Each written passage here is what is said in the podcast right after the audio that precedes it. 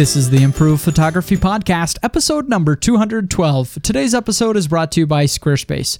With the help of Squarespace, tackling your next move might not be as difficult as it seems. Whether you're starting a business, changing careers, or launching a new creative product, project, Squarespace gives you the ability to create an online platform uh, to make your big idea known to the world. Start your free trial today at squarespace.com and enter offer code IMPROVE to get 10% off your first purchase. Hey, everybody, and welcome back to the Improved Photography Podcast. I'm your host, Jim Harmer, and today we are joined by Sandy Durow and also Rusty Parkhurst. Hey, guys. Hey. Hello. Well, you may not recognize Rusty Parker, Parkhurst's voice, but you certainly recognize his words. He's been a prolific writer on improvephotography.com and has put out some great tutorials uh, over the last while. Uh, so, Rusty, in a couple sentences, tell us about uh, you and, and what you're doing in photography. Sure. Thanks, Jim. Um, I've been shooting for about five years now and uh, primarily do landscape and nature photography with a little bit of uh, portraiture on the side. Very cool. You have some awesome photos in your portfolio at rustyparkhurst.com. So uh, definitely encourage everybody to go check it out as you're listening to the show. Well, I wanted to start today's episode with two updates uh, to things that we had mentioned on previous episodes. So in episode number 211, I mentioned about a. Um, basically just a MIDI controller. These physical controls called palette gear for um, for Lightroom, so you can you know turn physical knobs and stuff to be adjusting things in Lightroom. And we put out a video episode of that on the Improved Photography YouTube channel, so you can kind of see that if you weren't uh, quite sure what we were talking about. But Mike Thompson on Facebook uh, commented that there's something called MIDI 2 LR. Um, it's a controller that allows you to use any MIDI keyboard and just program each of the the dials and switches and stuff to control Lightroom. And it's open source, and so all you need is a $60 MIDI controller and you're set to go. So uh, definitely something to check out if you go to the Improved Photography uh, Facebook group, the Improved Photography podcast listeners group on Facebook, and look for that post. Uh, it was pretty cool. So if that if the palette gear interested you, but it was too much money, uh, sixty bucks gives you a, gets you a really nice MIDI controller, and you can essentially do the same thing. So uh, I thought that that was cool. Um, and also, Sandy, I'm sorry to say this, but Tamron has unveiled a new 70 to 200, making your 70 to 200 feel so older. How does that? It's, it's, like it's having the hardest time focusing now. It's just like it's so tired, and I use it. I use it so much. And I'm like, just hang in there another day, please. Well, it looks like a very interesting lens. It's definitely priced right. I I think they they saw that eventually Sigma's 7200 uh, was just better than the Tamron one. Um, it, the Tamron was great when it was released, uh, and it's still a lens that I would recommend. But uh, you know, Sigma worked on theirs, and I think eventually got the upper hand. And now though they've released this new version. It's $1300 at least us and this is a, 7200 for nikon and canon ef mounts full frame. Um, or you could use it on a crop sensor of course. Um, well at, at, least in in nikon world. Um, and uh, it's an f2.8 so pretty pretty impressive lens. Uh, we'll see how it performs. You know, nobody's had their hands on this really yet, but the build quality looks awesome. It looks attractive, doesn't it, Sandy? I might have to break down and buy it honestly. And I, I was going to say I would recommend Tamron and Sigma for for these lenses uh, for sure. I used the Canon um, L series lens and then switched when I switched to Nikon. I got the Tamron, and it, it's beautiful. It does just fine. Yeah, totally. I I noticed that this new uh, Tamron 7200 looks a lot like a Sigma styling on the lens. When I first saw it, I thought it looks like a Sigma with a Tamron name bolted on it. The the just the the metal that they use that's kind of more flat and less uh, textured and things. It very much looks like the Sigma styling. So now we have a lens copying a lens copying a lens right. about that. so if you're at, yeah, in the market for 7200, this one might be worth waiting out, waiting on for a little bit and seeing how this performs. You know, we never know, but uh, it, it looks pretty cool. And also, it looks like they're coming out with a 10 to 24 f3.5 to 4.5 that's exciting to me because the main problem I have with shooting crop sensor cameras for landscape photographers is the quality of the the wide angle, the landscape lenses. Um, yeah, especially in Nikon world, uh, they need a, a little bit better quality of a wide angle lens for for Nikon crop sensor. So hopefully that will fit the bill. Cool. Well, uh, Sandy, you have been busy this last week. Um, Sandy, you went to WPPI 2016. So tell us about it. Was it was it worth going? Yes, definitely. Um, I think I got lucky and I got the tickets early on, so I think it was like 150 bucks, and they go up in price the longer that you wait. But for a week, almost a week long of training classes and um, being around other creatives and all of the the events that are going on, and like your day is literally filled from 8 a.m. to 8 p.m. and it's just such a good mental reset. And I feel I feel like energized and like totally jazzed to be a photographer. awesome. Well, I, I, mean, this is a mega conference. I mean, thousands of people go. This is mm-hmm. not a, a small, intimate uh, kind of uh, kind of a conference. So, um, so it was worth it, worth attending. What what would you say was the best and worst part of it for people who may be considering going in a future year? Um, so I think that the the kind of the worst part of it is well, a you want to spend a bunch of money, and so you kind of have to set a budget before you go. But um, the the planning of it, so they they would start out in the morning with this keynote at eight thirty in the morning, and then they would have classes all the way till eight at night. So and then a huge chunk of time in the middle for expo time, but it was like you were there all day, and then paying you know a crazy amount of money for a cup of coffee and a sandwich. Uh, you know, it was just it was a little much. Uh, and I'm a local, so that you know they kind of take advantage of of uh, people traveling in. I think, but I really didn't have many complaints. The best part definitely um, was being able to see so many people from out of town in one place. I mean, just like at the improved photography workshops, I'm sure because I've never gone and I really want to, where you can see everybody that's inspired you, you know, that in real life and talk to them. yeah. So who who had the coolest session? I'm sure you went to a ton of classes. Who? What's the one that kind of lingers in your mind? Um, well, I mean, the keynotes are kind of reserved for the more famous photographers. So uh, the Sue Bryce keynote, even though she does glamour um, portraiture, she kind of she made it relatable for any kind of photographer. She really just like lays it out in this, you know, really frank way and and lights a fire and under you, and it's it's amazing. I, I really like her. She's a really good speaker. Cool. And what uh, what about the companies at the expo? Was there what uh, what hurt your wallet the most, or, or tempted you the most?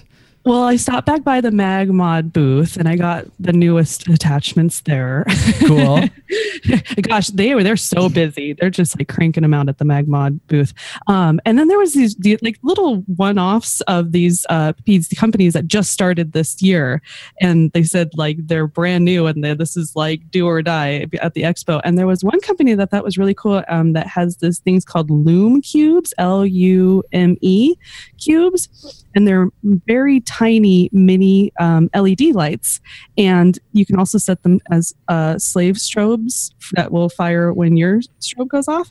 But they were doing some really cool stuff with them. They had little gels on them, and they were doing all this artsy stuff, and they were doing food photography. And these little tiny cubes put out so much light, and they weren't that expensive actually. I, I had fun playing with those. How do they charge? Uh, that's that's the thing that always gets me. I feel like every time I travel, like I get cool photo gear, and now mm-hmm. I've got to bring my iPhone cord and AA batteries and AAA batteries, and I need to bring adapters, and and then I need a USB mm-hmm. to mini USB to power some of the video stuff I do, and it's like, holy cow! So like, right. it's a major consideration to me now. Mm-hmm. How do I charge it? Which I was going to say, of all the playing around with it, I didn't think of that at all. So I we'll we'll send you back undercover to check. Okay, well, next time I'll know. To, how did you how do you charge that before I do anything else? What kind of cord is it? I'd have to go look at the specs. So, so what kind of use would you have for this? I mean, I mean, it's so tiny. What what, what would you do with it? I mean, it's basically a flashlight, right? yeah exactly but and then you can set it up as so it'll it'll fire as a strobe so it won't be continuous light and um, how do you um, how do you do that how does it sync with the camera it's so it's it's a slave, so it will. It'll ah, okay. Optical slave. Your yeah, exactly. It'll go when it sees your flash. flash, um, which was the only setback for me, but it was so cool that I didn't really care. I think I could use it for like food photography, setting it up if I needed light on one side or, you know, using it to light a drink, for instance, and kind of pump light through the drink, maybe stuff like that. Huh, that's cool. Well, I would be tempted. I'm I'm a little bit disappointed in the price for this thing though. 80 bucks, that's more expensive than a than a speed light. Mm, it wasn't, yeah, especially the speed lights that we use that are yeah, using, that we use the cheapies. um, honestly, it looks it uh, in real life. It looks like really like solid. It, it doesn't look cheap at all. So I I think I would invest in it honestly. Um, especially like okay for real estate photography, if you were if you could put those behind something and light up a, a wall because they are really bright for how small they are. But you're right, uh-huh. you could could use a young Yongnuo flash for that too. well, it looks like they're they're water uh, waterproof and stuff. That's pretty cool. They were and, doing some amazing stuff with them.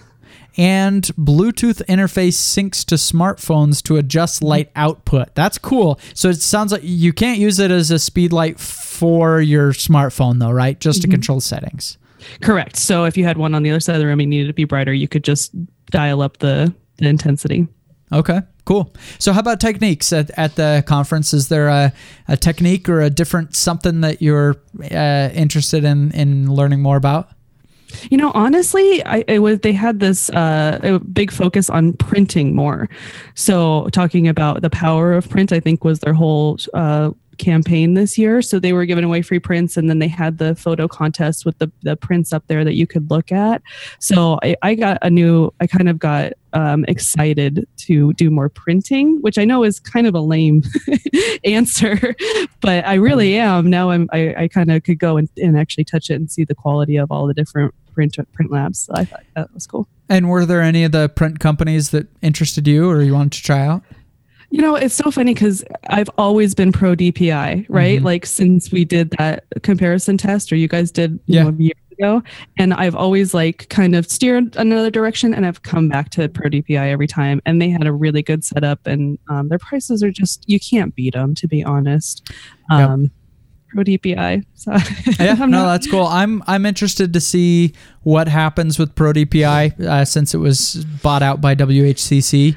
Um, they said they were going to keep everything the same for six months. That I think that's probably lapsed now. So I'm curious to see uh, how what happens to print quality because WHCC did fine in our print test, but not as it wasn't one of the top ones. So um, every time that I see these guys at any one of these trade shows, I ask them the same question: like, "You're still you're still autonomous?" And they say, "Yeah." That uh, as of now, White House Custom Color wants it to be where it is, the print labs where they are, the employees where they are, but you always feel like that could change at any moment. Yeah. Suddenly they're going to realize, hey, it's a lot cheaper to. Yeah. Yeah. Huh. Well, that's that's interesting. I the only knock I have on Pro DPI is the ordering process. It is oh, nuts. It's yeah. painful. I mean, once you're finally set up and you got the Java applet installed and stuff, it's okay. But mm-hmm. oh man, what a pain! It's so much nicer when you can just go to their website, upload your photo, and order. Yeah, but then anybody could do it. You know, I kind of feel like this way uh, uh where it's, it's so confusing. Nobody else knows how. it's professional because we use the professional software. I think they feel the same way. Well, that's cool. It sounds like uh, sounds like it was a conference worth attending, and you had a good experience. It was so good. Honestly, it was. Awesome. Well, uh, you've been doing lots more for uh, improved photography as well, Sandy.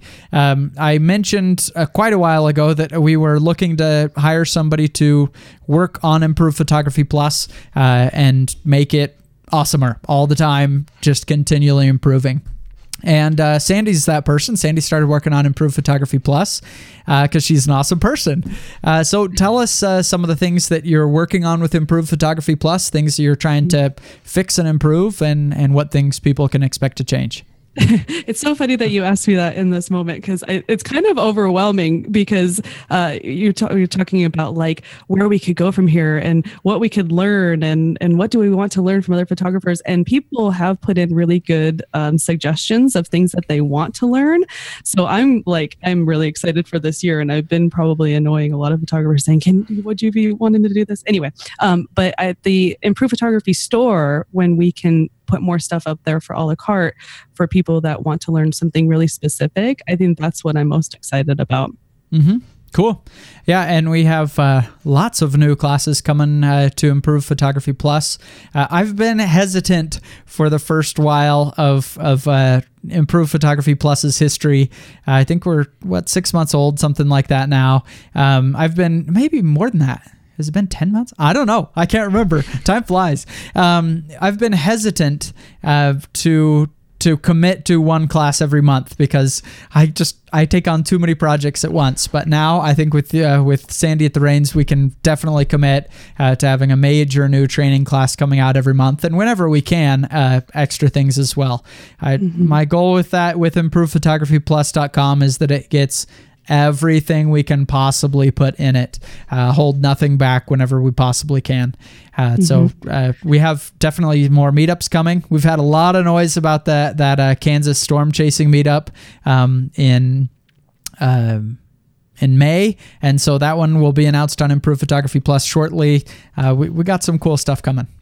So um, I just have one more thing to add on that. The we do need input on what people want to learn. Can we put um, a link to that survey for yeah, the how about, about we put that just right when you sign in on Improve Photography Plus, just on that homepage. Let's put a link to a survey there. Uh. So those of you who are members, I think a lot of you who listen to the podcast are.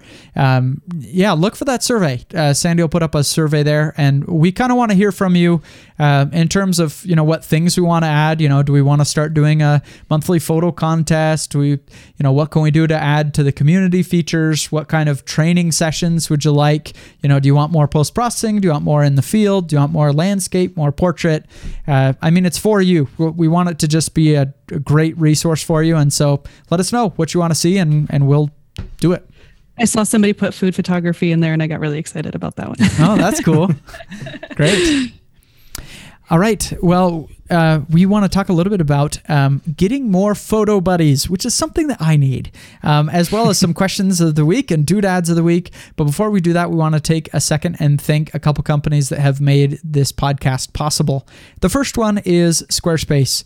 Uh, you know, I love Squarespace. I've been a customer for many years. Squarespace is a great way to create your photography portfolio. As the year progresses, it's easy for some of those New Year's resolutions to fall by the wayside. But if you've resolved to take on new ta- new challenges, like really pumping some energy into your photo business, a different business, changing careers, any kind of creative project, then Squarespace is a great solution for you. It's used by a wide range of people and businesses, including mu- musicians, designers, artists, and photographers, I might add. Um, with Squarespace's award winning templates, creating a beautiful website is a simple, intuitive process.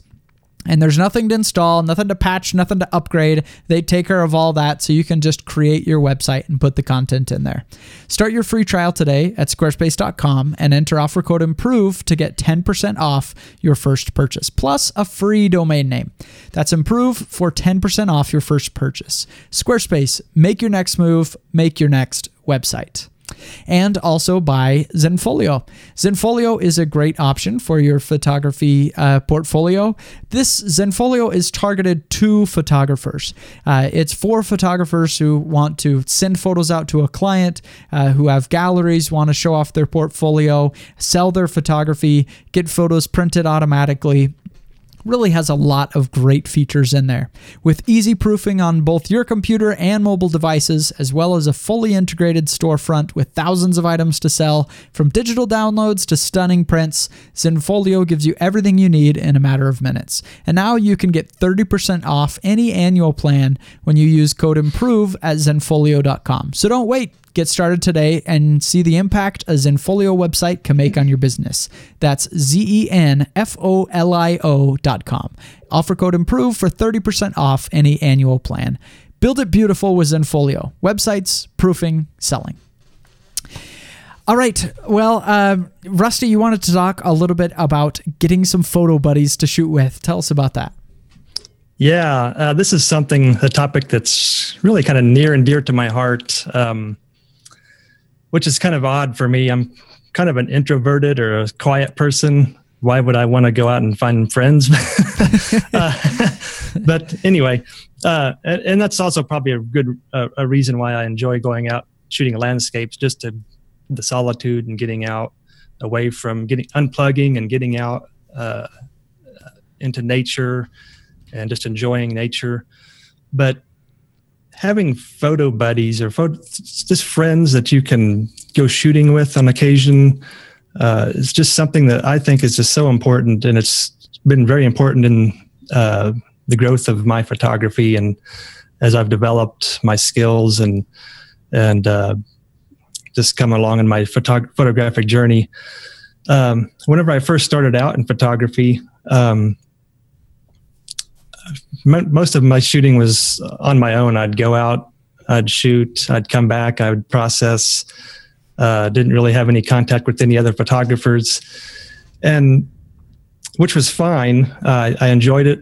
I was learning a lot on my own, but um, I think it's important to uh, have friends, photographic friends that have a little more experience than you, that can kind of give you advice, um, give you some recommendations on gear. So most Um, of the time when you go out to shoot, do you have somebody with you?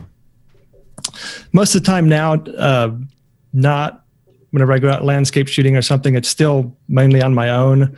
But I have other, I have photographic friends around the country that I've met at various places that we stay in contact with on an almost a daily basis, uh, either via email or other methods. And uh, we just we share ideas, we share uh, the, the things that we're doing, the types of shooting that we're doing. We share our images with each other.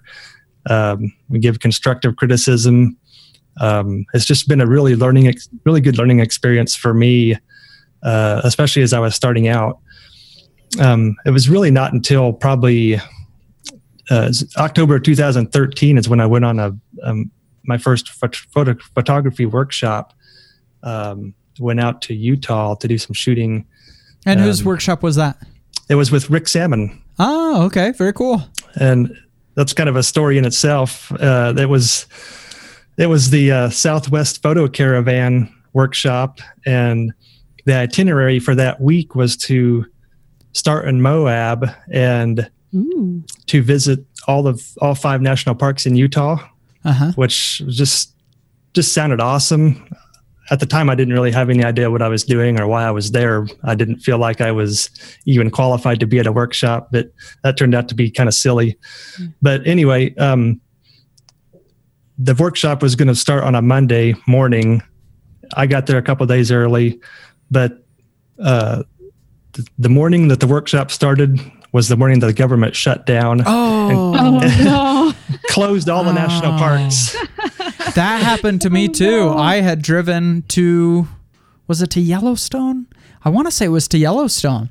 And I I had heard about it on the news, but it didn't like sink in. You know how you hear Yeah. things on the news and it's just like, oh, that's not going to affect me, you know? Yeah. Uh, Yeah. And I got to the gates of Yellowstone and I was like, huh, okay, yeah. That's so they meant it. Wow. Yeah, Oh, it- oh. that was something that really blew our itinerary out of the water. Um, we we kind of had a feeling it was going to happen. It was in the news, so we went out Sunday night before to Arches and did some Milky Way photography to try to squeeze in as much as we could before they shut it down. But then, sure enough, that next morning we got word that we're not going to any national parks. Oh, man. So, Oh man. but yeah. but um, you know Rick Rick and his wife Susan just did a great job of scrambling around and finding some di- alternative locations for us to go shooting, and I think it turned out to be a really great workshop. It helped. I think it was. It really helped us to think outside the box a little bit instead of just going for that the iconic shots, um, which are great. Uh, I was looking forward to getting those also, but we had to do a little little more thinking outside the box to to find some other places to shoot and other other uh, landscape scenes. so But, you uh, said that you were you were initially too you thought you wouldn't be good enough to go to the workshop. Well, I didn't really have any idea what a workshop really was. Oh, I gotcha. guess. Um, Yeah, I think most I- people that that go, I you know, to the improved photography retreat, I've seen dozens of comments from people. You know, when when it was you know still available. It's been sold out for months now, but uh, when it was still available, I heard a lot of people saying, "Oh, it sounds cool, but I don't think I'm quite to the level that I need to be for something like that." And I was like, "No, that's the whole No. point. We have." Uh, You can't be afraid. Just jump in. yeah. Aren't, Yeah. you, aren't you so glad that you didn't give in to that fear and that you went? It's probably. Oh, oh man, that was that's kind of where my story was is Yeah, oh, going. sorry, I just heard it. no, no, no, no, absolutely. Uh, that that was a turning point, I think, in my photography journey. Um, Up to that point, I'd, like I said, I'd been out shooting on my own mostly, and wasn't really going anywhere. But on that trip, on that workshop, is where I met several good friends, and we have stayed in contact since then, almost a daily basis. We're communicating with each other, sharing sharing with each other our images, and we've even even gone out uh, and done our own photo trips a couple of times since then. Uh, but it's just been just a great experience uh, having those friends to to share ideas with. Uh, we give each other grief about things, but it, it's just a fun fun time. Yeah, So- very cool. Yeah, I you know I've seen that so many times. Uh, people that come to our improved photography meetups for the first time, um, you know, are usually kind of hesitant. You can always tell who's been to three or four of them because they always come in and have a bunch of friends there, and then there are people kind of in the back just kind of look for the spot most open away from people to sit down and boy once you do kind of get in with a little group to photograph you know at a workshop or a local photography club or however uh, we had a podcast on the tripod podcast about uh, getting in with people on on instagram finding local photographers and and kind of meeting together to shoot. Uh, it really is like you were saying rusty kind of a turning point in a lot of people's photography where it makes it a lot more fun you get a lot more confidence uh, you know you've seen somebody else doing it and you're like oh okay we we do the same thing. We're actually i'm on the right track here so that's cool Or you learn something every every time I shoot with Oh, yeah. somebody. I always learn something. Still. Oh, we yeah, we learn something from each other almost every day. We share our share what we're doing, share the photos that we're taking, and and I was also I was going to say, you know, even if you don't have a chance to go on a workshop, there's lots of other opportunities yeah. out there that you can meet people. Um, but definitely encourage anyone to to pursue that. There's a little bit of a safety aspect in it too. It's like I don't want to say just because I'm a woman that I I don't like to photograph by myself because I think this could happen to anybody. But one time I went out in the desert by myself, and as soon as I got out in the middle and kind of looked around, and it felt like the hills had eyes, I was like, "This is a bad idea." Yeah, yeah. There's definitely a definitely a time that you want to be with somebody else Yeah. if you're going out landscape shooting into the wilds. yeah. Well, Tracy Agnew asks on Improved Photography Plus. Since my iPad is dying, I want to replace it with something that I can also edit on. She uses Lightroom most of the time, um, and she's heard that the iPad Pro is a good choice for editing. Um, she's wondering should she go with a MacBook or should she go with an iPad Pro? Now, I, I think all of us, the initial reaction is go with a MacBook, right? Right. Uh, I mean, a Yeah. computer is really built more for photo editing uh, than the iPad Pro or really any tablet. But let's explore it a little bit because everybody's needs are very different um, in in how you approach photography. And so, what what would that look like uh, to you guys if you if you had to switch to starting uh, to use an iPad for photography? What what kind of workflow would you use, and and what would it what would allow you to do, and what would it limit you with? Do we know if the stylus works in Photoshop and Lightroom on the iPad Pro? I can't say for certain, but I would think so. I haven't I haven't tried it in Lightroom, but I have tried it uh, on the iPad Pro. And it and it worked for Photoshop or Uh, I, I haven't tried it in the Adobe Yeah. Pro Oh, programs. gotcha, gotcha. I think that that would be the ultimate deciding factor for me. If that did it, then I think that I would almost choose that over. Uh, well, no, because the MacBook Pros are pretty uh, good now too. They oh gosh, I don't know. Yeah, that's a, Talked myself out of it. yeah, that's a tough one.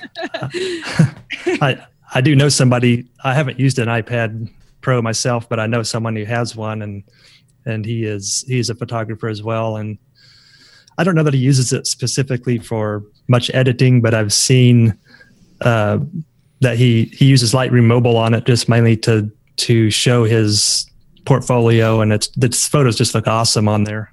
So the storage of it, so you have to buy storage with the the the Lightroom mobile, right? Well, Or- no, I mean you can you can still store the photos on on the on the iPad, but that's that's the main sticking point for me is that Sandy. It's just the storage. Like you're just constantly going to be, you know, getting the photos on there. It fills up, and you got to take it off. And there's there's some big iPad Pros. I mean, you can put a lot of storage in there, uh, but still, I I mean, photog- we go through so much data uh, that it's just it's a lot of back and forth. I tried for a while to use an iPad and it's fun. It's so nice to just go sit on the couch and curl up with a tablet and just play with your photos, just moving sliders and stuff like ah that's heaven. I can't wait until that's that's photo heaven. That's what it looks like. There's no yellow brick road nothing nah we just got ipads and couches to edit photos in. But but it's just it was just too much of a pain the But back and forth and Lightroom things. ah. Mobile, could you could you store it on there and not worry about the storage? But then you'd have to pay for storage. yeah, I mean the photo's got to be somewhere. Hmm. Yeah, I mean the the better solution is you have a desktop where you have everything and you're just using Lightroom mobile. Um, not that the photos are actually on your iPad, uh, but you're just you know accessing the the copies. You can do that, sure, um, but it's ah, it's it's just too much back and forth right now. I listened to the keynote um, at Adobe Max uh, uh, on Lightroom. And I heard a lot of talk um, at Adobe Max from the presentations that I watched, um, talking about that we really want our photos to move to cloud um, and being able to have non destructive edits saved, uh, not just on one device. And so Adobe's certainly aware of this. I think you know, and and it's not really that uh, that uh, you know Adobe just hasn't built it yet. It's just that it's a big problem. I mean, if Right. if I were to do that, I mean, to move my library. I have well over a hundred thousand photos in my Lightroom library. I have 18 terabytes of data uh, on my Drobo. Uh, that's just it's just not feasible to do that in the cloud right now.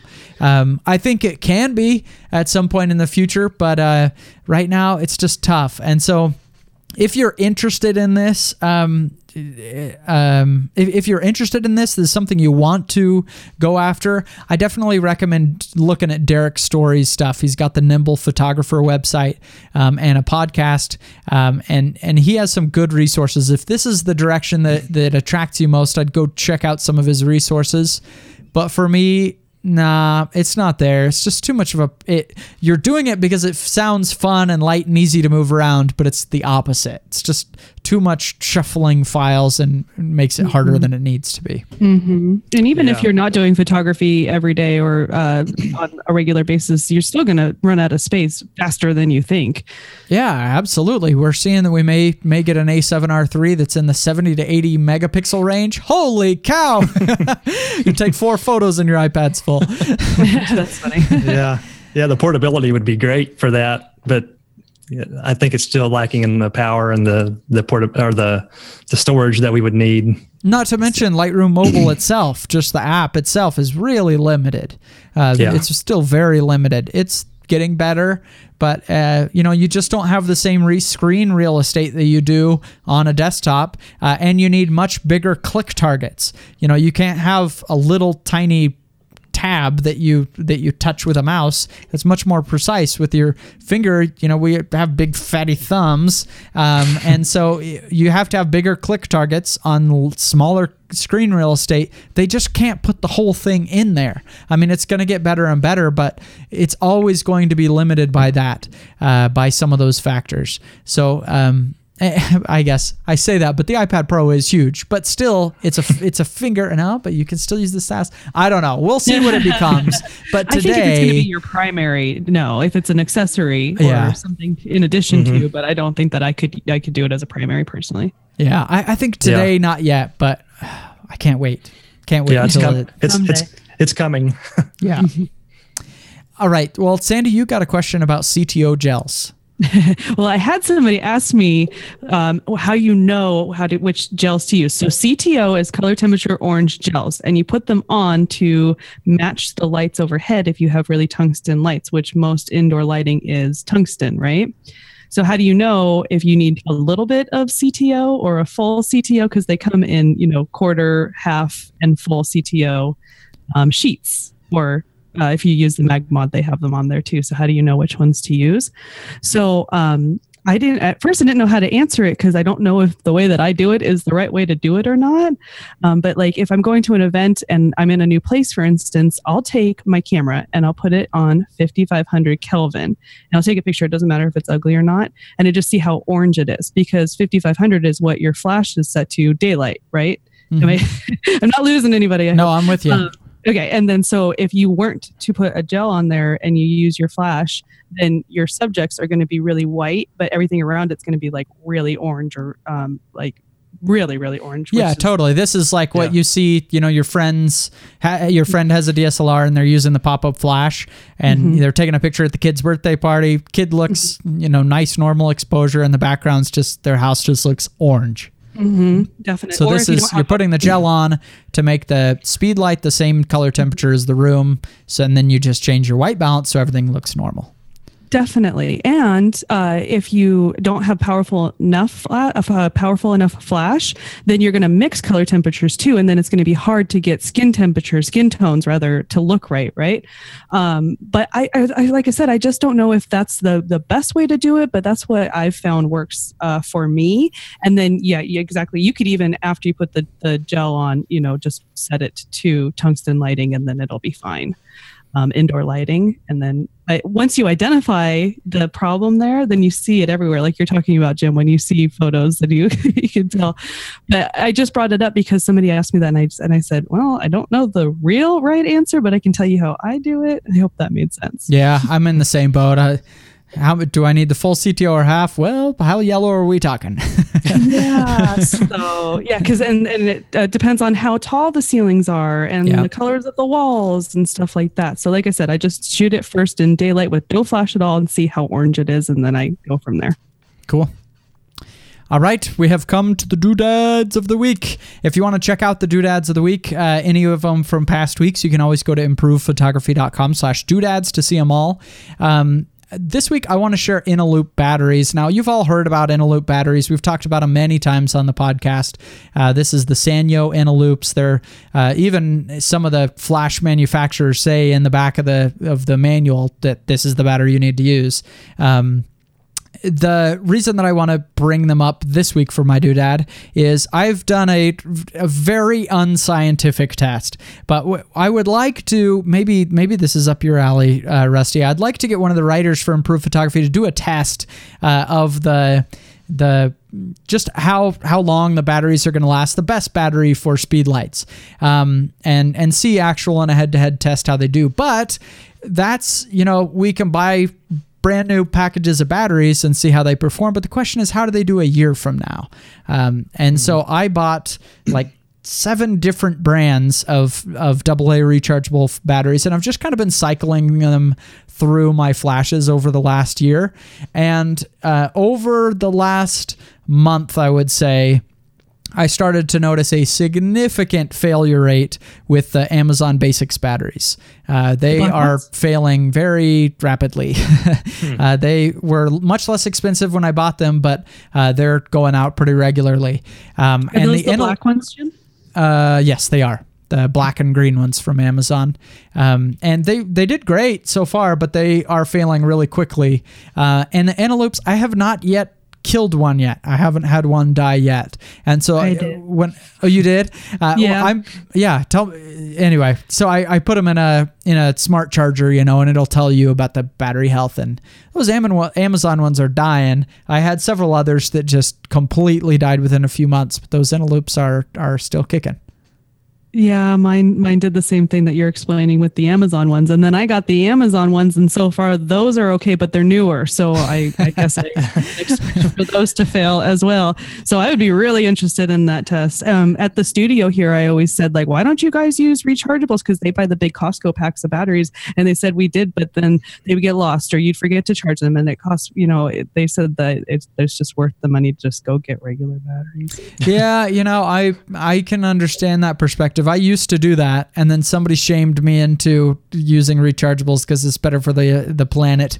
Uh, oh, maybe two years ago, somebody shamed me into it, and so I've been doing it. But honestly, I've been seeing how. I mean, they last a year. It's good, but I mean, you're got to recharge them, and it's a lot. It is a lot of hassle. Like.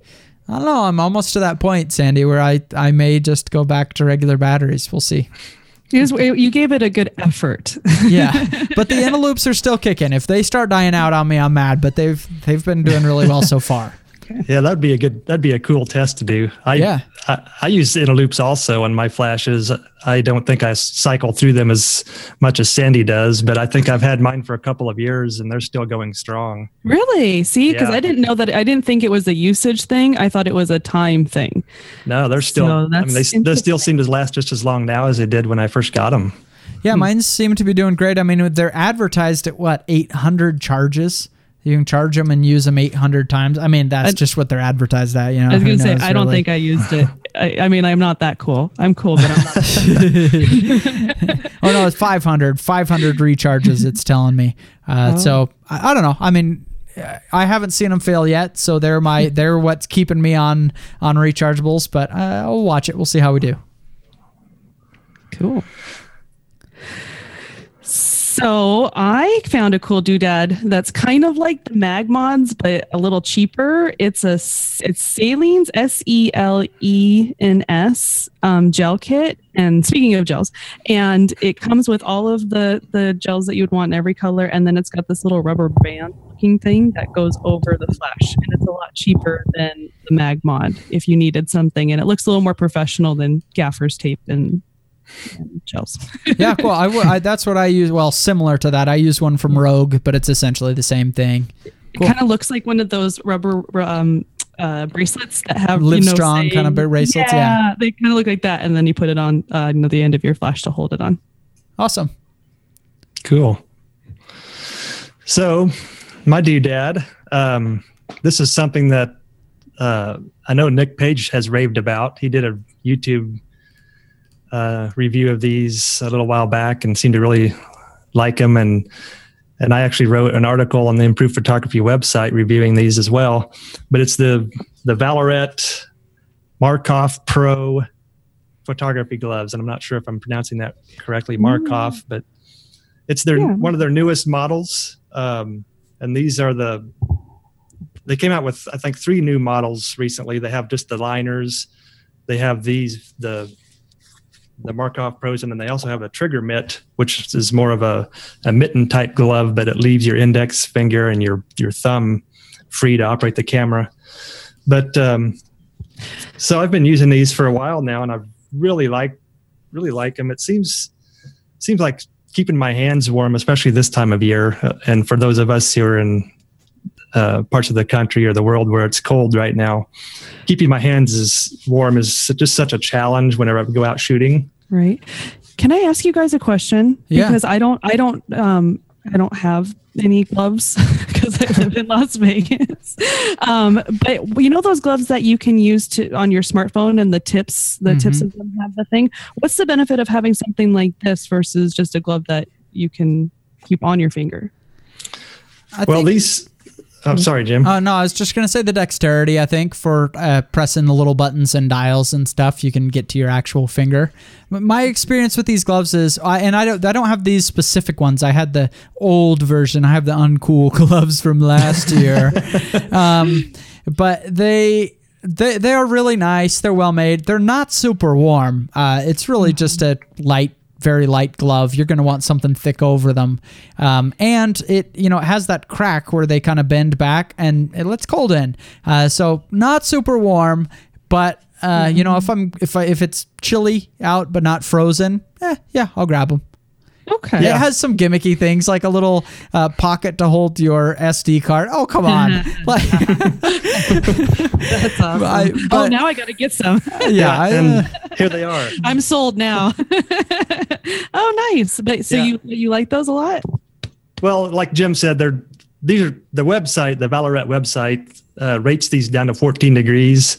Okay. I would say that I would not go out shooting for very long in 14 degree weather with these on. maybe 14 degrees Celsius Yeah, if you had a heater with you. maybe maybe in the maybe 20, maybe in the mid 20s. It's going to vary. It's going to vary from person to person, but That's these do have the the fingers that fold back, and they have oh, that's nice and uh, easy too. little magnets in the fingertips that hold them out of your way so that they don't flop down and whenever you're trying to operate your camera. fancy. That's cool. But one of the other features I really like about them is the really tacky uh, grip on the palm and the fingers, so that you can actually, if you need to change a lens or do something else with your camera, you're not as worried about it slipping out of your hand. That's a good point. Okay. cool. Cool. Well, very cool. Rusty and Sandy, thanks for being on the show today. I appreciate uh, all your input. And we will see you in another seven days. Hi. See ya.